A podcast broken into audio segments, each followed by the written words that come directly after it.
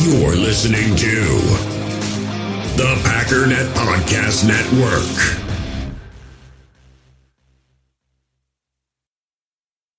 We all have smartphones, and we all know they're pretty amazing, but they also can be amazingly distracting, especially when we're around other people. So, US Cellular wants us to reset our relationship with our phones by putting down our phones for five. That's right, a company that sells phones wants us to put down our phones. And to see what we find, learn more at uscellular.com forward slash built for us.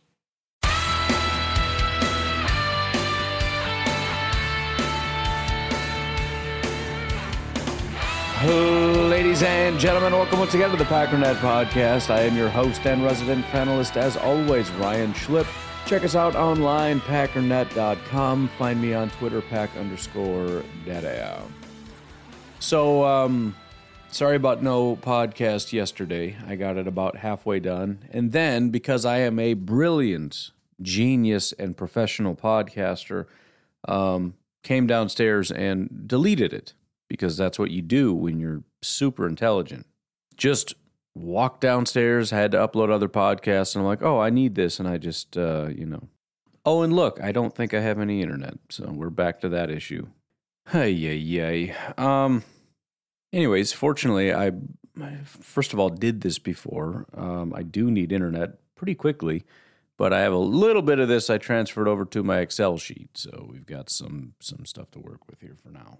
But anyways, let's see what it is we can do here. Um, what I wanted to do today is expand on what we talked about two days ago now, um, and it's a little bit annoying because I I really want to have an answer. And for every little tidbit, there's going to be like, a, oh, so this is the answer. And it's like, well, not necessarily because this, and not necessarily because that. But it's all really good information. Oh, I got internet back. We're good. We're back. We're live. I knew I would. I knew. I just knew my week wouldn't start that way. You can't do that to me, man. That's not right. I already missed a day. Don't be messing with me, man. But the point is, I got more information on the question of is Aaron Rodgers just generally bad at throwing the football deep, right? And that's the way I want to phrase it: is more information, not so much I found the answer. So I thought of a couple different ways to attack this, and I think I'm going to do it differently than I did uh, a couple days ago. One of the benefits of starting over is I didn't like the way it went last time. Maybe I'll hate this even more. I don't know. Let's find out. But I had mentioned when I was looking at quarterbacks that I can't deselect wide receivers while I'm looking at quarterbacks. So I don't know for sure how much of this is an MVS problem. If you don't know what I'm talking about, by the way, you're going to have to go back and listen to Saturday's episode. Pretty intuitive. It's is Aaron Rodgers bad at deep passing or whatever, you got to listen to it um, and then come on back. But what I did find out is that if you look over at receivers, one of the categories in the receiver stats is uh, how many of the times when the ball was thrown at you was it catchable. Don't have on target or any of that, but that's fine. We're perfectly content with how many of the passes were catchable because there's a pretty strong correlation between catchable and on target. It's just there's going to be a higher percentage for catchable. But the biggest reason I want to know that is because I want to know is it an Aaron Rodgers problem or is, an, is it an Aaron Rodgers to MVS problem? So we've already established that um, under 30 yards, Aaron Rodgers, between you know negative 20 and 30 yards, Aaron Rodgers is one of the best throwers of the football. In terms of accuracy, the dude is just unstoppable. It's when you get to 30 yards and beyond that things become a problem. And I'm not going to go through all those stats all over again. Again, if you're interested in that, you can find that. But I want to I want to look at this. How many there are seven different players that were targeted 30 yards and further down the field. Remember, this is not 30 yard receptions, that's a different thing because a 4-yard pass, the guy can go and take it and run for 40 yards and it would be in this category. We're talking specifically air yards, meaning the ball traveled 30 yards through the air. We're not talking about a Tom Brady 30 yard pass where he throws it five yards to Gronk and Gronk rumbles. We'll start at the bottom with the least amount of targets. Aaron Jones, one target, 100% catchable. One target, one catchable. Robert Tonyan, one target, one catchable. This is for 2021, by the way. Randall Cobb, two targets, one catchable. Equanimeous St. Brown, two targets, two catchable. Allen Lazard, three targets, three catchable. Davante Adams, six targets, three catchable. So 50% is the worst we've seen so far, and that was with Randall Cobb and Davante Adams. Marquez Valdes Scantling. And by the way, Um, one, one, one, two, three, three. Those are the numbers for catchable. 15 targets. Three of them were catchable. He had as many catchable balls as Davante Adams and Allen Lazard. Allen Lazard had three targets, Davante six targets, MVS 15 targets. This is for passes 30 and beyond. At 40 yards, Randall Cobb, one target, was not catchable. Equanimeous, two targets, both of them catchable. Davante Adams, three targets, two of them catchable. MVS, five targets, one of them catchable. So very consistent with 20%. And then 50 yards and beyond, Randall Cobb and MVS were the only two that had targets, and neither of those balls were catchable. So, expanding on, elaborating on what we talked about a couple days ago, this is clearly an MVS issue, at least insofar as 2021, because if we do what I said we were going to do or what I wanted to do but thought we couldn't, if we remove MVS from this equation, and it's always a little bit iffy when you do this because, you know, you're not, maybe you could do this to other quarterbacks as well, but let's just do this anyways. 30, 30 yard passes and beyond, not including um, Marquez Valdes Scantling. What are the stats? 15 passes and 11 of them were catchable. That's 73.3%. You know where that would ha- have him? That would make him the fourth best passer of the football, 30 yards and beyond. Carson Wentz, Matt Ryan, Tua, Joe Burrow, and then Aaron Rodgers. So again, I can't give you the why. I don't know why. But if we're more specific about the question about what happened yesterday, I think we can shift away from the theory that this is a specifically Aaron Rodgers issue and move toward more of a this was a Aaron Rodgers to MVS in 2021 issue. Is it possible that it has some, something to do with an Aaron Rodgers decline? Sure. Is it possible that it could be that, you know, it's not just MVS, maybe it's that style of player, maybe it's the speed and therefore, you know, it could easily translate to Christian Watson or whatever. Yeah, maybe, I don't know. But one of the other things that I added in there that I think is important is to say that this is a Aaron Rodgers to MVS in 2021 issue because this hasn't always been an MVS issue, which adds to further complication. If we go back to 2020 on 30 yard passes or deeper, 15 targets and nine of them were catchable. That's 60%. That's real solid. And the fact that he had nine catchable passes beyond 30 yards, which is more than pretty much anybody ever has targets on this team for the most part, is pretty incredible. And I'm of the opinion, having looked at this, that 2020, the 2020 version of MVS or Aaron Rodgers to MVS, whatever, his his input in the 2020 season is the reason the Packers were so obsessed with MVS. Not even necessarily anything elite, just the fact that, and we're going to dig into this a little bit more, there's really never been an MVS type player on this team, at least going back to 2015. But if we look at 40 yards or deeper, and again, the numbers here are crazy. 10 targets and seven of them were catchable. First of all, the fact that 70% of these were catchable is remarkable. But on top of that, the fact that he had 10 targets beyond 40 yards, you know what the second highest is? It's a tie between Allen Lazard and Davante Adams at two targets in 2020. Two. MVS had 10. And again, it's one thing to run really fast down the field and get these targets, but have no results. But the fact that um, seven of these 10 were catchable balls, meant that there was a real solid connection here. Now, unfortunately, the other issue with MVS is he had a drop problem. So, of the 10, seven of them were catchable, three of those were dropped. So, it resulted in four receptions. But still, as bad as that is, his four receptions doubled the amount of even routes that the other guys ran that deep. But that accounted for 222 yards and three touchdowns. So, again, more touchdowns than Lazard had even targets. And then on passes 50 yards or deeper, again, remarkable because a lot of people, most of the time, people don't even get this. We looked at 2021, Rodgers only threw two passes 50 yards or deeper. Uh, nobody had more than one target. MVS in 2020 had four. 50% of those were catchable, which is a pretty good number at 50 yards out. And of course, MVS had to drop one of them, but it still accounted for a 52 yard touchdown.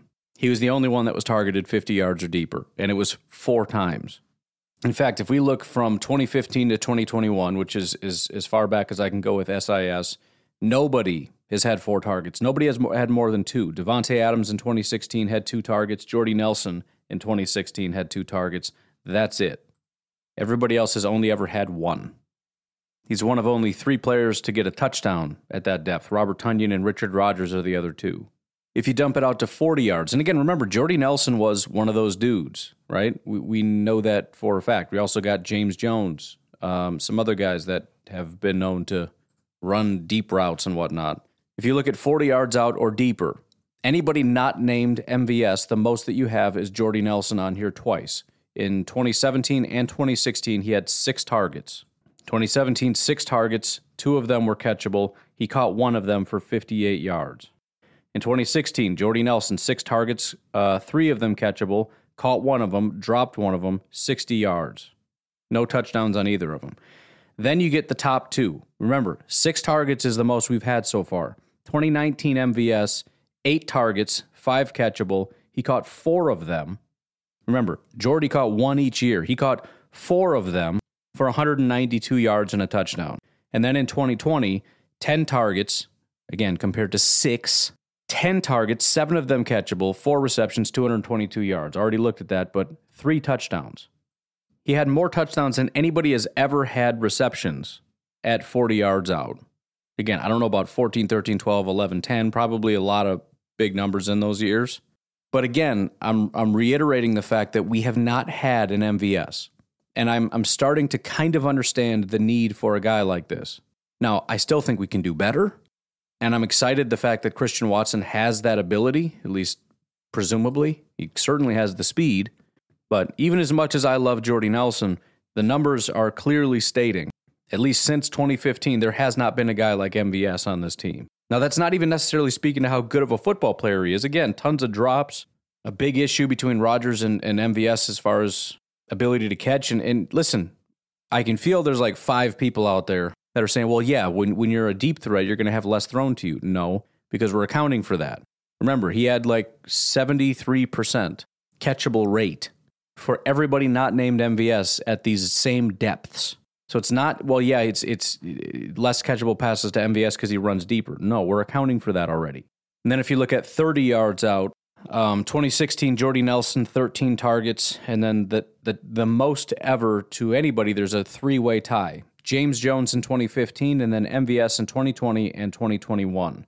Um, 2021 MVS is the lowest rate as far as catchable. James Jones, however, in 2015, five catchable out of 15, and then 2020, nine catchable out of 15. And that kind of brings us to another issue here because what you kind of notice is that Aaron Rodgers kind of fluctuates with different receivers. So what you'll find is really good years with MVS, really bad years with MVS. Sort of his deep threat, right? So you'll have, um, you know, MVS is on the far end of this spectrum. If you're looking at a minimum of seven targets, so you're you're again somewhat of a deep threat here, not just a guy who gets one or two passes. MVS is the worst and the best. The lowest on this list 2021 MVS and 2017 Jordy with three catchable targets. The top of the list, though, nine catchable targets MVS. And the years are right next to each other. You got 2016 Jordy Nelson with six targets, four of them catchable, but you also got 2017 Jordy with nine targets and three of them catchable. I'm sorry, that was 13 targets, six of them catchable for Jordy Nelson. Keep looking at the wrong two columns.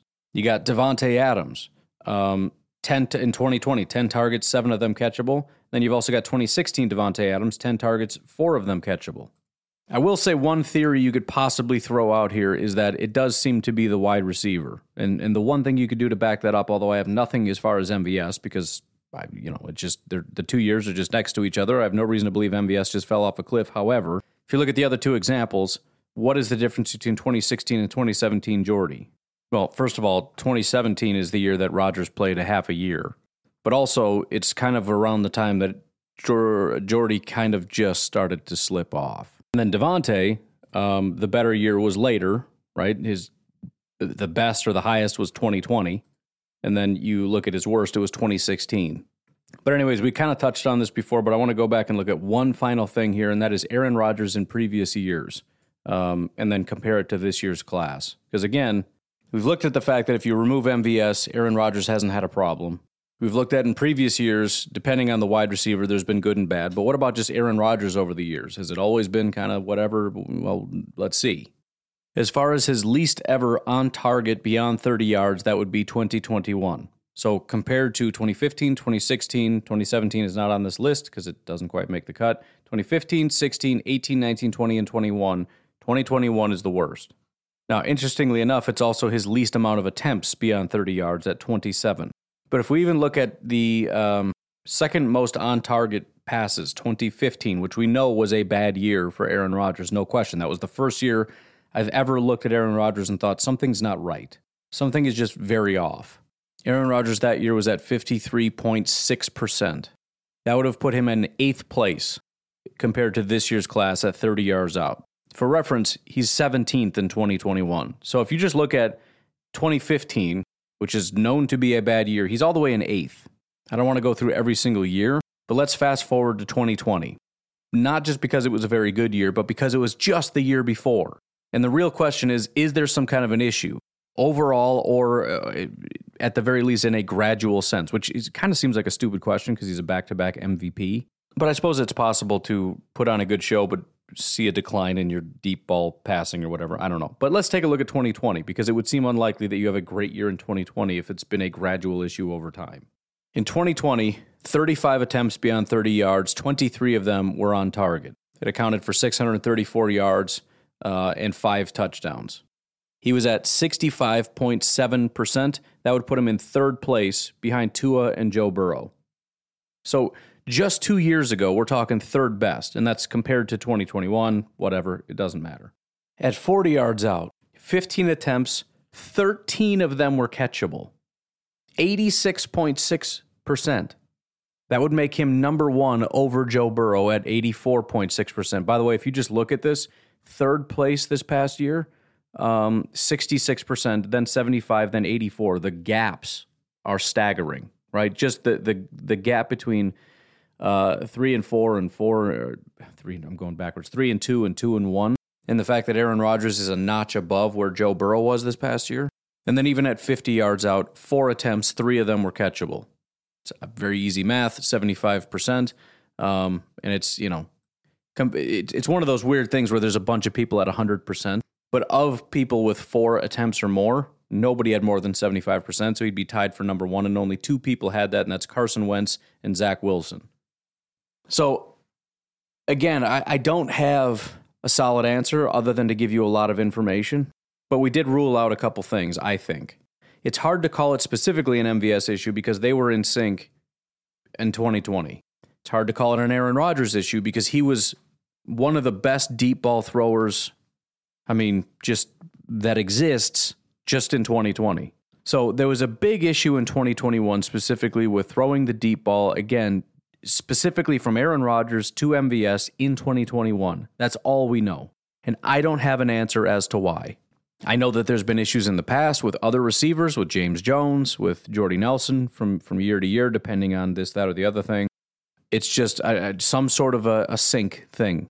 And the the real big problem here is in 2021, it seemed like they tried to replicate 2020, and that is to say, lots of deep ball targets, and it just was not clicking for whatever reason. It was just not happening.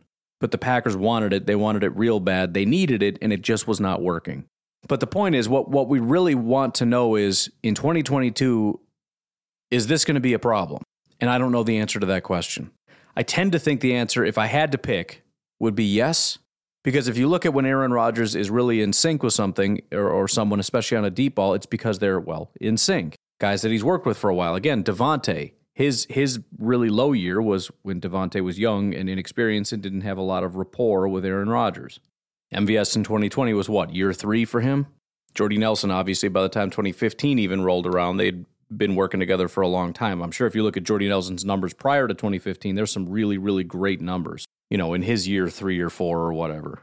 But there's no, there's nothing here that says there's something fundamentally broken. Aaron Rodgers is broken. The deep ball is broken. In fact, even Aaron Rodgers in 2021 was not broken with any other receiver. By the way, another thing that I noticed while I was playing around with this, Allen Lazard and Robert Tonyan, and we kind of know this already. I know they're not necessarily deep ball guys, but in terms of how many of the passes to these guys end up being on target, there is a heck of a rapport there. I don't know if it's just because they run slower, so it's easier to hit them in stride. I don't know what it is. But Rodgers has just got these guys pegged. So, I mean, it's one of those things where I, I have no interest in, um, you know, being able to ask people at the podium questions because I'm just that's not my it's not my thing, man. I don't know. I have no idea what to ask people. But this is one of the few times where I'd be like, I wish I could get in there so I could just ask this one, like, what? I, I don't know if you have an answer, but wh- why does something like this happen? You know, if any of the guys that have locker room access or podium access are listening, and I, I know you wouldn't want to admit that, but if you are, just just think about asking the question because I, I I have no idea what to think about how that's going to go. It's either going to be one of the best things ever, like 2020 Aaron Rodgers on deep balls, which is like this. You, you do not get any better than that. Just doesn't exist. And then you get to 2021, and I'm not going to say it's, you know, it's, I mean, really bad Aaron Rodgers is like middle of the field. Like 17th is like, I'm sitting here acting like it's, he's the worst quarterback in the world. He's, he's, he's right in the middle. But still, it's either a problem or it's the furthest thing from a problem that exists. And I wish, I just wish I had an answer as to what that difference is, but I don't know. But, anyways, there's your information. And again, if nothing else, I hope that we took from this that Aaron Rodgers is not, in fact, broken. And there's every reason to be optimistic about this kind of thing. And if you have any theories as to what else I could look at, I, I mean, there's a billion different filters. I don't think we're going to find anything else. I don't think there's anything else to filter out that we can. Um, again, I've already looked at clean pocket no pressure, feet planted. We've already done all that. The only other thing here is coverage schemes. Just saying, I don't know. But uh, I'm going to take a break right Shia. This is about as far as I got yesterday and then, you know, deleted it for fun because I'm, I'm a fun guy. Remember, if you're able, I've got uh, Drew's GoFundMe sitting at the uh, pinned to the top of my Twitter. If you could help him to get his seizure service dog, that would be great.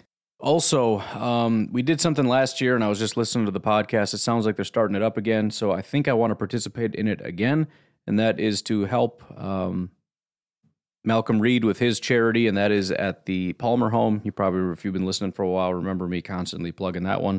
Um, after having seen how it went last year, I have no expectation of winning that because that was absolute pandemonium and people went psycho but it's still a really good charity to help out some kids in need. So we'll probably do that again. I got to work on getting that set up, but got to keep the pipeline full of people to help out. You know what I mean? Do some good around here for crying out loud. I think we've done some good too. Not to lie. But right now, we're just trying to help Drew. We've been um, trying to get him this dog for quite a while. We've raised nearly $5,000. In fact, we're $20 away. So if anybody's got 20 bucks, in fact, if we don't see it soon, I might just drop 20 bucks so we can get to 5,000. That's a big, big milestone to, to cross but the goal is seven thousand four hundred and forty dollars. So we're we're really getting there. And uh, if you're looking to get some meat, amodernfrontier.com. Use promo code MEATPACKER. That's one word, all caps, and you can get a big old box of meat delivered to your doorstep. And if you use the promo code, you get $25 off your order. We'll take a break and we'll be right back. We all have smartphones, and we all know they're pretty amazing, but they also can be amazingly distracting, especially when we're around other people. So, US Cellular wants us to reset our relationship with our phones by putting down our phones for five. That's right, a company that sells phones wants us to put down our phones. And to see what we find, learn more at uscellular.com forward slash built for us. In the hobby, it's not easy being a fan of ripping packs or repacks. We get all hyped up thinking we're going to get some high value Jordan Love card, but with zero transparency on available cards and hit rates, it's all just a shot in the dark. Until now. Introducing slab packs from arenaclub.com, the only repack that provides real value, a complete view on all possible cards, and clear hit rates for each one. Now, when I buy slab packs on Arena Club, it finally feels like I know what I'm getting. And honestly, the best thing for me and my son is the fact that we're kind of novices into this. When I walk into a card shop with my son and a card says it costs $40, kind of just taking his word for it that that's a good value.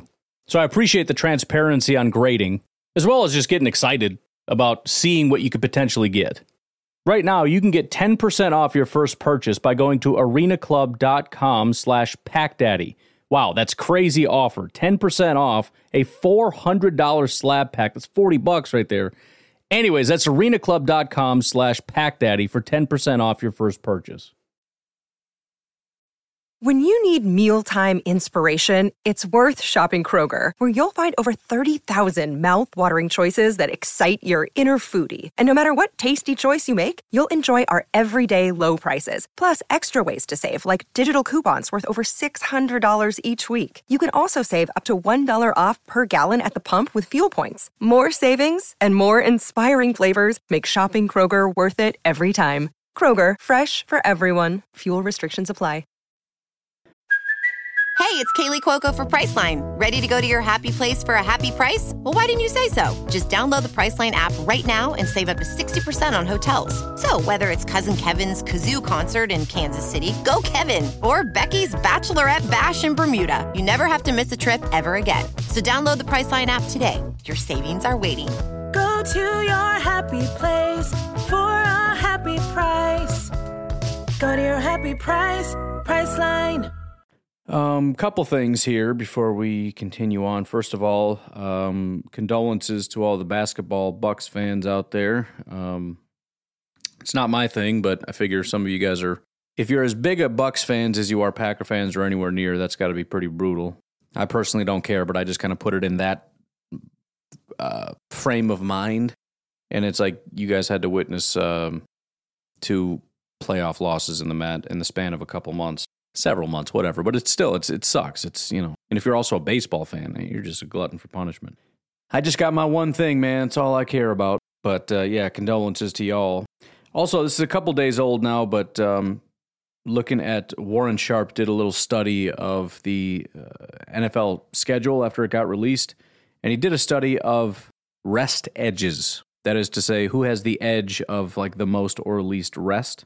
Green Bay Packers are dead last. And you think, well, that kind of makes sense because they're one of the better teams, so they should be, you know, getting a tougher schedule. And I think that's fair until you realize that Buffalo is number one on this list in terms of most rest, not just for themselves, but, you know, disadvantages for their opponents. That's a little messed up. Uh, net rest edge, they've got plus and minus metrics, but Buffalo is plus 12. You've also got Chicago at plus seven. Minnesota's right in the middle at zero. Detroit is plus 11, so they're the second highest.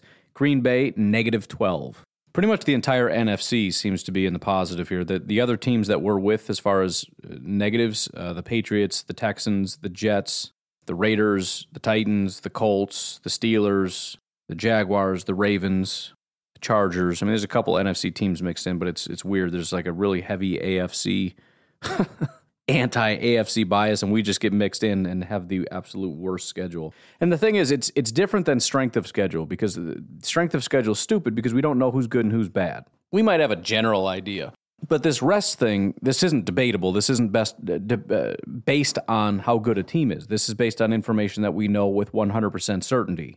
So the Packers do have this big of a disadvantage, period. And so that definitely sucks. But, you know, at the end of the day, when it comes to all this stuff, unless we think this is going to knock us out of the playoffs, it's not that big of a deal. Um, I, I, really want to see a successful Green Bay Packers team. I want to see a good season with a bunch of wins and a lot of really great plays and all that good stuff. But really, when it comes down to it, we need a battle tested team that gets into the playoffs and is ready to compete for a Super Bowl. That's really what we need. I, I again, I want to see as many wins as possible. And I want to feel confident, and usually playing better during the regular season builds more confidence. But as many people have pointed out, maybe it's not the best thing in the world that we are in a really weak division and just kind of trample over everybody and waltz into the playoffs and then go up against a really battle hardened, tough team and waltz in and just get absolutely stomped. Maybe a little battle testing isn't the worst thing in the world. A little adversity, you know? I know there's adversity, everybody faces it, but I don't know. Maybe a little more. Ramp it up a little bit, make it harder. And you know what? If, if I am the schedule maker, if I am the NFL, for example, maybe, maybe that is what I want to do to the Pack. I want to make this as hard as I possibly can to the Packers. Because if you're not good enough, I don't want you in the playoffs anymore. now, I don't, th- I don't think we're going to be able to keep you out. I think you are too good of a team for that. But let's just make this as hard as we possibly can for you and just see if we can keep you out. And if you can fight your way in, then maybe you'll be a little better in the playoffs. I don't, I don't know. I don't know what else to do with this team. I can't keep them out of the playoffs, and I can't for the life of me make them win in the playoffs. I don't know what to do here. And as a Packer fan, I get it. You know what? Good. Do it. I'm with you. I don't want to see a, a, season without the playoffs, but let's just do that. Let's make it as hard as freaking possible. And if you don't get in, then you don't get in. It was never meant to be, anyways. But if you get in, you know, I don't know. I please do something. Um, another thing somebody pointed out about the schedule release. Um, one of the things that I've noticed over the years is there seems to be kind of a theme, and usually it's a very negative theme. I remember one year we went up against like all the best pass rushers. Another year we went up against all the best wide receivers. I'm not positive. I'm sure if I dig into it, there's there's a really good thread of something. Um, running backs, maybe I don't know. No, that doesn't make sense. Anyways, one of the things I know for sure is we're facing some pretty garbage quarterbacks. so, as difficult as the schedule is in some senses, uh, this is what um, Theo Ash pointed out. I'm not sure who that is, but um, host of Stay Hot Pod, Blue Wire Pods, NFL TikTok, thought leader. I don't know. I'll have to check who that guy is. He's got 33,000 followers. Somebody out there knows who he is. But he says the best defense in the league on paper gets to play Kirk Cousins twice, Justin Fields twice, Jared Goff twice, Mac Jones, Daniel Jones, Zach Wilson, Carson Wentz, Ryan Tannehill, Jalen Hurts, Tua Tagovailoa. Now, granted, I think Kirk is pretty good. Mac Jones was decent last year. We'll see what he can do. And Ryan Tannehill isn't the worst either. But this is not exactly the most elite group of wide of, of quarterbacks in the world. Now, Tom Brady is in the mix. They did they did leave out a couple, but that is um, that is 13 games that they that this man listed. 13 of our games against these guys. And yes, if this is the best defense, which it seems to be on paper, at least indisputably, no matter how much you hate the Packers, I don't know how many Bears, Lions, Vikings, or otherwise fans are listening. If you look at this team on paper and tell me this isn't a top five team, your bias is out of control. My curiosity was killing me. I'm like, I gotta know who this guy. He's got a YouTube link. I'm like, he must be a big YouTuber because he's again he's got 33,000 followers, and he he does have 6,055 uh, subscribers on YouTube, which isn't that bad, I guess. But the last time he made a video, it was a year ago, and I just kind of clicked on one, and it is the most low quality video I've ever seen in my life. Um, almost seemingly on purpose, like he has a piece of paper taped to his wall behind him. I think he's in like a college dorm. I don't know, but the video started off like this, and I just I just lost it. Hello, hello, hello, hello, hello. I don't know, man. I you know how much time I spent trying to make my YouTube channel look professional back in the day? How many hours? I mean, I would take a week to do a video. One week to make one video. The amount of editing I would do to try to get all the graphics. And that doesn't even include the amount of time it would take me to make each graphic. Like I would make a graphic for a player on a on a so there would be a video that took me a week to do just to put the video together, but then each pick that I made had its own video. So the Green Bay Packers select Jim Johnson of Iowa State College University. There would be a video that I made, and that video itself would probably be, take about a half hour. So add a half hour to each of the 32 picks. That's how long it would take me to do a video. And granted, I could reuse those, but still. And then you got Theo Ash, who hasn't made a video in a year, shoots the lowest quality webcam I've ever seen in my life in his dorm with a piece of paper tap, tape behind him. It looks like it says 16 game sample size, written like a third grader on a little piece of paper that you can't see, taped behind him, and it's crooked. And dude is crushing it. He hasn't even made a video in a year. I don't know. His TikTok's probably great. I don't know.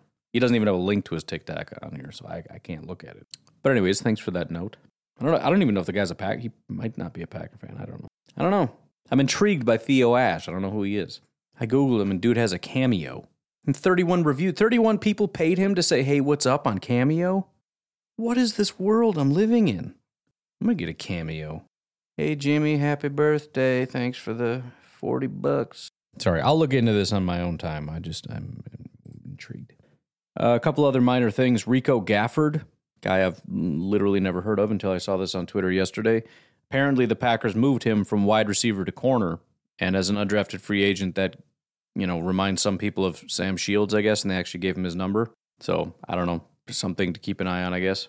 And also, Drew Brees might uh, contemplate coming back to football, or is contemplating, or something. I don't know. It's stupid. The dude, I, there's no way he's coming back. There's just, there's, it can't be. I mean, it can be. I mean, the guy can do whatever he wants, and I'm sure a team would take him back. It's just a stupid idea. And it's so stupid that I have to assume that there's a part of him that realizes how stupid it is and it doesn't happen. Possibly even teams are like, nah, dude, sorry. No offense to Drew, but that dude fell off a cliff real hard. And again, I think when you uh, retire, especially at that age, I don't know how easy it is to just get back in game shape. Mentally, physically, the whole nine yards, I just don't see it. So, um, again, I fully understand the whole like, I'm going to retire, it's going to be great. And then you retire and you're like, dude, I can't believe I'm not playing football this year. That sucks. Like, I'm never going to hear the roar of the crowd again. Like, not, you know, I, I, I need more of that. I get it. But physically, you're not up to it. Find a way to embrace retirement. You got to stop. Am I talking through him to Tom Brady right now? Yes, I am. I'm trying to reach Tom Brady with the sound of my voice. But in the meantime, Drew, just just stop it because this is ridiculous. Now, with that said, would I be fine with you coming back and playing for a rival team and playing like garbage? I guess, but for your own sake, just don't. All right, just just go. Don't embarrass yourself. Don't tarnish your legacy. You left on a relatively high note. Don't do that. Anyways, I was going to go in a different direction, but I'm kind of stuck on this. My mind can't get off of it. Talking about the whole Packers on paper being, you know, great defense or whatever. Again, it, it's just on paper, and I, if we go back to whatever it was, 2019 or whatever, I feel like we had one of the better on paper defenses, and we didn't really put anything together. So having a pile of players doesn't really do anything. Joe Barry's got to be able to make them succeed, but I still, I just want to look at it because and again, I, I keep doing this for perspective because I feel like we, for me, anyways, I, I, look at it and go, yeah, we got a good pile of players, but, you know, the number three defensive tackle, but Savage maybe isn't the great, blah, blah, blah, blah, blah. I want to look at the best defenses from last year and analyze their defenses and their rosters. Because as I've said a thousand times, it doesn't take perfection. The number one defense in terms of points allowed was the Buffalo Bills. The Packers were 13th barely mediocre. What is it the Buffalo Bills have that's so amazing? I mean, they went out and got Von Miller. They added Von Miller. That, that's great. They didn't have him last year. But beyond that, what do they have along the defensive line? What do they have at linebacker? What do they have at corner? Again, we, we can get stuck on, well, Tre'Davious White is one of the greatest corners in football because we refuse to, to allow our opinion to be changed because he was good like three years ago. And if you ask Buffalo Bills fans, they have the greatest linebackers in the history of the universe, right? They, they, they think Matt Milano is like this elite coverage linebacker. The guy's just, he, he's unstoppable. And uh, Tremaine Edmunds is this elite run defending, blah, blah, blah, whatever. Um, it, it's just not a reality. It's not. He had a 68 run defense grade. He ranked 17th, by the way, one of the worst coverage linebackers in football. Well, that's Matt Milano's job. Okay, his coverage grade was a 59. He ranks 33rd. Matt Milano, that is. 67 overall grade, 19th ranked corner, uh, linebacker. What do the Packers have at linebacker? I, have said our linebacker may take a step back, De'Vondre Campbell, which may not happen. By the way, we added another linebacker. But do we have better linebackers than the Buffalo Bills? Yes, we do. Defensive line, again, they've got Von Miller. Von Miller is very good. He's still very good. He's always been very good. Uh, even last year, at the age of 32 years old, or 33 maybe, I don't know exactly, uh, 91.2 overall grade. Still at that age, elite. Now, it's weird. He goes to a 4 3 team as a 3 4 outside linebacker. I don't know how that's going to work or why that would be a thing, but whatever. But on the other side, they've got Gregory Rousseau. Now, Gregory Rousseau is going into year two. We'll see what he can do, but he ranked 28th last year, which isn't terrible, but he's not exactly an elite player. Ed Oliver had his first good year ever last year in year three, still ranked 23rd. Uh, 74 pass rush grade, which is good, not great, right? So if Rashan and Von are similar, and they are, and Rousseau and um, Preston are similar, and they are, and uh, you know we got Kenny and we added somebody else in the draft. I mean the the I would say at worst our defensive line is is as good. And then again, Tre'Davious White was the 44th ranked corner. They added a rookie in Kaiir Elam to come in. So I mean, does that compete with Jaire and Stokes and Rasul? I don't think so. And we've already established we have better linebackers. The only thing that they have that I think is better than us is safety. And that's if we assume and understand that Adrian Amos is up there with one of the some of the top safeties out there. In which case we have one really good safety and one question mark and they have two good safeties. But you see what I'm saying as far as like uh, on paper they have everything they need to be a number 1 defense. Everything in the world that they need. Second best defense last year was the New England Patriots. This this defense is trash. And yes, there's some changes, whatever, but it, I mean, it's it's it's reason for optimism, but also pessimism because really good defenses don't always need the best players. They they just put their guys in the best situation and they play really good football and they do their job and their assignment sure and all that stuff and, and they succeed. But I mean their corners are so bad. And and and again, it's a different team this year than last year. I'm just looking at this year, but the question of can we be better than the second ranked defense this year? I don't know how it's possible we couldn't.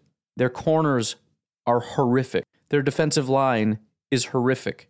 Judon, guy that's been a Patriot staple forever, 66th, 66th. Christian Barmore was the 44th ranked defensive tackle. Godchaux, whatever, 42nd. The, the, the defensive line, if you just look at grades, 60, 62, 63, and 63. Their corners, 67, 50, and 52. It's, it's just bad. They got Mack Wilson, who um, in his first two years had a 41 and a 41 overall grade. This last year was a 75, but he didn't play enough to even get ranked. Ja'Whaun Bentley had a 65 overall grade. And so, really, it's a team with two decent safeties Kyle Dugger, who was a second round pick a couple years ago, and then uh, Devin McCourty, who's going to be 35 years old this year. That was the second ranked defense. There, uh, this is 100,000% on Joe Barry. And, and that's the thing. It's, it's weird because I don't want to say, well, we could be the number one. Well, I don't know. We've got a couple holes here and there. So what? If we didn't add any of these draft pieces, we still should have every right, every reason to be the number one defense. Denver was third. Again, different team this year than last year, but let's compare us to them. Chubb had a 45 overall grade last year. They added Randy Gregory. Dude's basically never been very good. I mean, you know, when he actually plays, but um, yeah, his highest ranked year ever was this past year in 2021. He was ranked 46th. Patrick Surtain, a lot of excitement about him. He ranked 39th. Darby, their other corner, ranked 69th. I mean, they, they just they don't have really good players pretty much anywhere. Josey Jewell seems to be a decent linebacker. Um, you've got DJ Jones, who had a decent year, and then you got the safety Simmons, who's pretty good. Otherwise, not much. That's like Adrian Amos and uh, De'Vondre Campbell and Kenny Clark, and that's it. And that was a third ranked defense. Again, it's different, but this is what they're working with this year. Can we be better than them? That why wouldn't we be? I mean, I've, I've never seen a team go to such lengths to make sure that there are zero holes on, on one side of the field. The, the Packers have gone to unbelievable lengths to say, we want zero holes. We've already got Kenny Clark and we added a second defensive tackle. And, and Packer fans have the audacity to say, yeah, but what about number three? Dude, shut up. There, half the league doesn't have a number one. they don't have one guy on the defensive line that's Kenny Clark. Well, we're lacking depth off the edge. Good Lord. Good Lord. The, the number three ranked defense, I'm looking at their team right now. I don't know if they have one really good pass rusher. Chubb is their one guy. He ranked 30th last year. 30th. That's their top guy. Again, there's just this weird perception that, well, the reason we're bad is because we don't have enough good players. Wrong. Well, we only have one good linebacker and two good safety. We need that third safety or a second linebacker. Now maybe we can do it. What are you talking about? Again, there's a serious lack of perspective on what everybody else has. So many Packer fans are so hyper focused on the Packers, and we think we can analyze what's wrong by looking at the Packers, right? Well, we fail because we only have four good offensive linemen and that one guy's a failure. Dude, are you kidding me? Have you ever seen the Minnesota Vikings who find ways to win a lot of football games and even get into the playoffs with horrific offensive lines? How about the Seattle Seahawks who went to the playoffs every single year and actually won a Super Bowl with garbage offensive line play? I'm not saying it's a good thing. I'm not saying offensive line doesn't matter, but to make such ridiculous excuses is silly to me. Same with the wide receiver thing this idea that we have these terrible wide receivers and we had Davante and Lazard and MVS and again not the greatest in the world but compared to the rest of the league it's not that bad. Well Dallas has 3 and Tampa had 3 and okay. So what? In the history of the NFL, how many teams have had 3 really good wide receivers? And how is that going for Dallas anyways? Or or the Arizona Cardinals for that matter who have like 4 and 5 wide receivers that they pay massive amounts of money for including one of the top wide receivers in football. That team sucks. I don't know if you noticed. If you look at the Saints, Saints have a very good defense in terms of a lot of really good players, but they still have holes. Davenport and Jordan off the edge, one of the better duos in football. And then they got Onyemata as a defensive tackle, and Tuttle's not even that bad. I mean, that's a solid group. Um, the linebackers, they got two really good linebackers, but you know what? They, it's a 4 3 team, and their third linebacker is trash. Marshon Lattimore, great corner. Paulson Adebo, their number two corner, garbage. They added Tyrann Mathieu this year, who is the one of the most overrated players in the history of the universe. it just it cracks me up how much hype this guy gets. Um, the only time he was ranked really really high was in 2015. He was the number one safety. Um, since then, his highest rank was like 16th in 2019. He's been in the 60s the last two years, but every single year this guy struggles to find a team, and everyone acts like this is the greatest safety in the world. How can he not find a job? This is unbelievable. Whatever, he's fine. It's not like he's terrible, but it's just it's hilarious to me how much hype this guy gets for uh, reasons I'll never understand. But they got Tyrann Mathieu, who ranks 38th, and then they've got uh, what Marcus Maye, who was 79th this past year. So similar to the Packers, they got one guy that's pretty decent, and Marcus Maye has had good years in the past. So you know maybe they'll have good safeties. They've got two out of three good linebackers. They've got a good defensive line, and they have one good corner and not much else. They're going to have a good defense again. They have holes. They have holes at safety, linebacker, corner. And considering how high rotation the defensive line is, there's going to be some guys out there that are not great on occasion. But you know what? They're still going to do a really good job because it's not about having every single hole filled. It's not about three elite corners, seven elite defensive linemen, three elite linebackers, and two elite safeties, and then you can have a top five defense. Literally nobody has that ever. Packers have Rashan Gary and Preston Smith, who ranked fifth and 12th last year. Again, one of the best pass rush duos in football. They have Kenny Clark even Dean Lowry, who Packer fans think is the most garbage player in the world, he ranked 30 30 at a 66 overall grade. Compared to a lot of the teams we've looked at, he's one of the better defensive tackles we've talked about so far today. That doesn't even include the first round pick we went out and added. De'Vondre Campbell, second highest graded linebacker in football, and we added a guy to put next to him. Adrian Amos, 75 overall grade. So we got three good to competent corners, right, at the very least. We have every reason to believe the defensive line is going to be elite. We've got every reason to believe the linebackers are going to be elite. And worst case scenario, we have one really good safety and one subpar safety. That's the worst case scenario. So, yeah, I would agree. On paper, this is one of the best, if not the best, defenses in football. And there really is no excuse. I mean, I, I don't want to set the bar too high. And, you know, if, if they rank fifth, I don't, you know, I'm not going to throw a temper tantrum about it. But this is make or break for Joe Barry because Brian Gutekunst, who gets the blame for every single thing, and I don't know why, Brian Gutekunst has done everything humanly possible to stack this team with talent over and over and over and over and over and over and over. We need a defense. He has built for, for the last, I don't know how many years we've had one of the better on paper defenses, and it just it never gets put together. He has maintained great players along the offensive line. We added another great running back, and now for the first time, he's really starting to take swings at wide receiver to get this offense ramped up a little bit. We'll see how that goes. But this isn't a Brian Gutekunst thing. This is a Joe Barry thing. You're a smart dude. You've been around. You know how this stuff works. It's year two. These guys know what they're doing. I'm telling you, this needs to be a top five defense, period. And, you know, one of the last memories we have of this team is how great they did in the playoffs. I can hear people out there saying, well, they were really good last year, so I don't know what you're talking about. Because, again, we remember what happened last, right? 13 points allowed. Do you remember the game before that? We lost to the Detroit Lions 37 to 30. Do you recall? 37 points given up? How about 30 points to Baltimore or 30 points to the Chicago Bears? 34 points to the Vikings. I mean that that those those were at the end of the season. This is starting in November 21st. We've got 34, 30, 30 and 37 and two really bad football teams. We gave up those points. So yeah, there were there were moments of brilliance and we saw the flashes, but we don't need flashes anymore. The fact that we gave up 17 points, 17 points, uh, 22 to the Bengals, 14 to the Bears, 10 to Washington, 13 to the Chiefs, 0 to Seattle, um, 10 to the Vikings, and 13 to the 49ers, and still ended up with the 13th overall defense. Because when we weren't elite, we were imploding all over the place, like 38 points to the Saints in week one. That's that's just not going to cut it. That's not good enough. We cannot have implosion days. Well, that was one really bad day from Darnell Savage, but you know, it won't happen again. Okay, but that's followed by one really bad day from the pass rushers and one really bad day from the defensive line and one really bad day from the corner. No more. Just go be a good defense. I don't I don't know what else to say.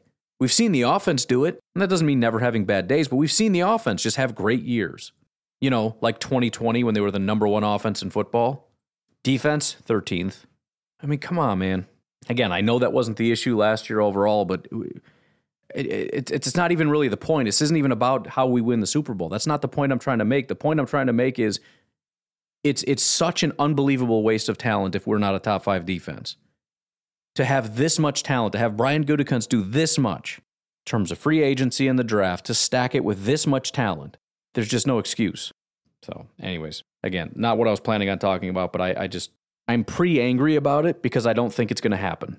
if I'm just being completely honest, I don't think we're going to have a top three defense. I think we have a top three, top two, top one defense on paper right now. And we'll, you know, probably end up ninth or something. I don't know. But, anyways, again, this is all on Joe Barry, and hopefully he can put it together. But I got to get out of here. I got to get going. You folks have yourselves a fantastic Monday. I will talk to you tomorrow. Have a good one. Bye bye.